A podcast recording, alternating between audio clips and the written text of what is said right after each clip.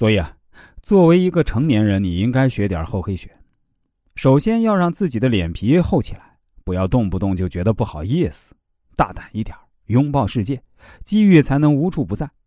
我前面也说过，我是一位人生规划师。前阵子，一个大学刚毕业走向社会的女孩来找我做人生规划，我就强烈推荐她去认真的看看厚黑学。她看完后也跟我反馈说效果不错，是本好书。还有一方面呢，我们再来说的是做人啊，不可太仁慈。其实我们可以大概从字面意思上理解厚黑学，脸皮要厚，心肠要黑。比如说，这个曹操啊，以心黑而成功；那刘备呢，就是以脸厚成名；孙权是时而脸皮厚，时而心肠黑，他也能成功。我们虽然不可学曹操那样心黑，宁可我负天下人，不可天下人负我，但是啊，我们也不能学项羽那样的妇人之仁。关键时候做人不可太仁慈，要不然就是后患无穷，祸害自身。比如说。你对人太好太仁慈，就会让他人不懂得感恩，认为一切都是理所当然，最后大恩养成一个仇人，被人恩将仇报。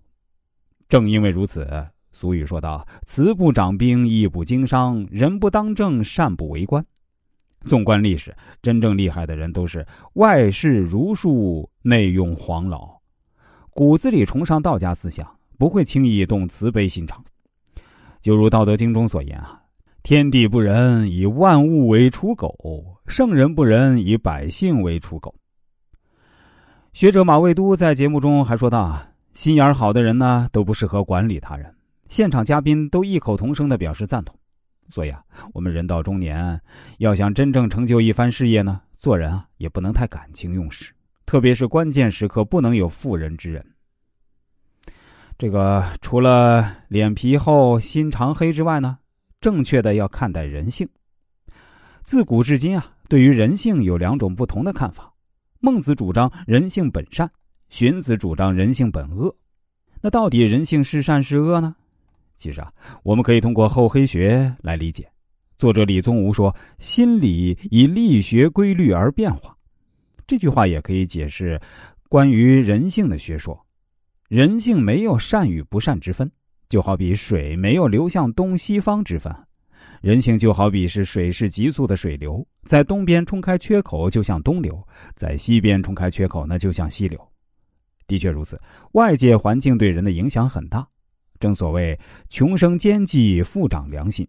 所以啊，一个心智成熟的成年人呢，应该多点厚黑学常识，用理性的眼光去看待人性的善恶。即便看透人性后呢，依然热爱生活，追求真善美。在现实生活中啊，我们也不要随便给他人贴标签，说别人是小人，因为我们与别人调换角色，说不定啊也会做出同样的决定。难怪曾国藩会说：“天下无一成不变之君子，无一成不变之小人。”所以啊，人到中年以后呢，应该多点理性思考，正确看待人性。尽量对事不对人，不要随便以傲慢与偏见来对待他人，应该多点宽容与理解。厚黑学虽然不好听，但是它的许多原理都是真真切切实用的。因此，李宗武先生在厚黑学中告诫大家：世间学说每每误人，唯有厚黑学绝不会误人。就算是走到了山穷水尽当乞丐的时候，讨口也比别人多讨点饭。人生在世，害人之心不可有，防人之心不可无。如果我们学了一点厚黑学，便可更加明白人情世故、人性心性。我们即使不去害人，也可以用来防身。大家觉得呢？